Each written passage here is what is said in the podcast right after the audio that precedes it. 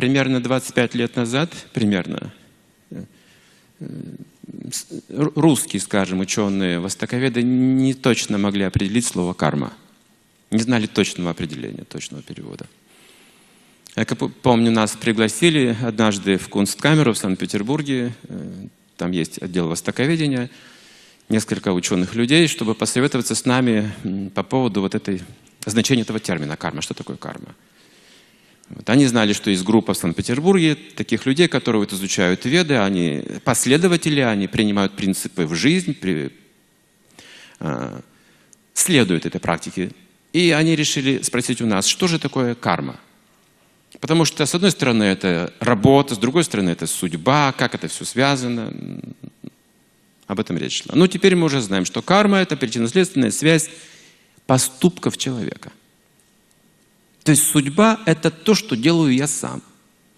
Но почему это становится судьбой? Потому что мои собственные поступки именно и связывают меня этими законами последствий. Есть работа, поступок, есть следствие этого поступка. Вопрос. Что важнее? Поступок или следствие? Последствия важнее поступка, говорится. Поэтому прежде чем что-то сделать, нужно всегда подумать о последствиях. Это законы кармы. То есть какой поступок приведет к какому результату? Очень простой принцип. Что посеешь, что пожнешь. Если мы посадим, скажем, капусту, мы не ожидаем, что вырастет морковка на грядке. Так? Но это же логично. То же самое. Если мы совершаем определенные поступки с определенным отношением, мы должны ожидать того же самого в будущем. Но вот когда, это вопрос сложный, потому что карма, хитросплетение кармы сложны для понимания. Есть как бы семечко поступка, который мы бросаем сегодня, каждый день. Есть уже росток, который проявляется. А есть ростки, которые дали уже листья какие-то, другие соцветия, а следующий, четвертый, есть уже плоды. Плоды означают, что я уже их испытываю на себе. Я либо наслаждаюсь, либо страдаю. У меня определенное настроение, отношение к жизни. У меня могут быть проблемы, а может быть что-то хорошее я ощущаю и получаю. Это плод. Плод бывает сладкий, горький или смешанный. Смешанный означает не плохо, не хорошо, а вот обыденно. Обыденно.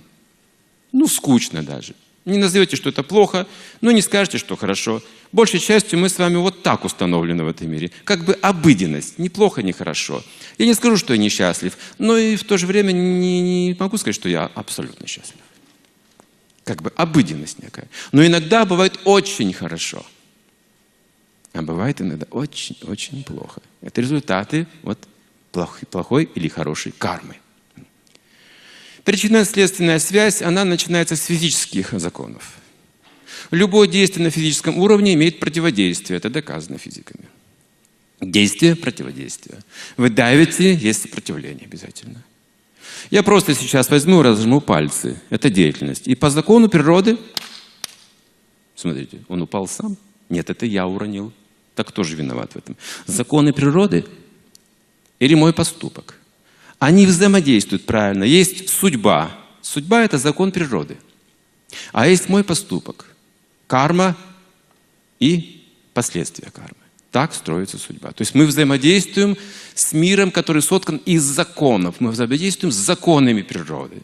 Отсюда последствия исходят.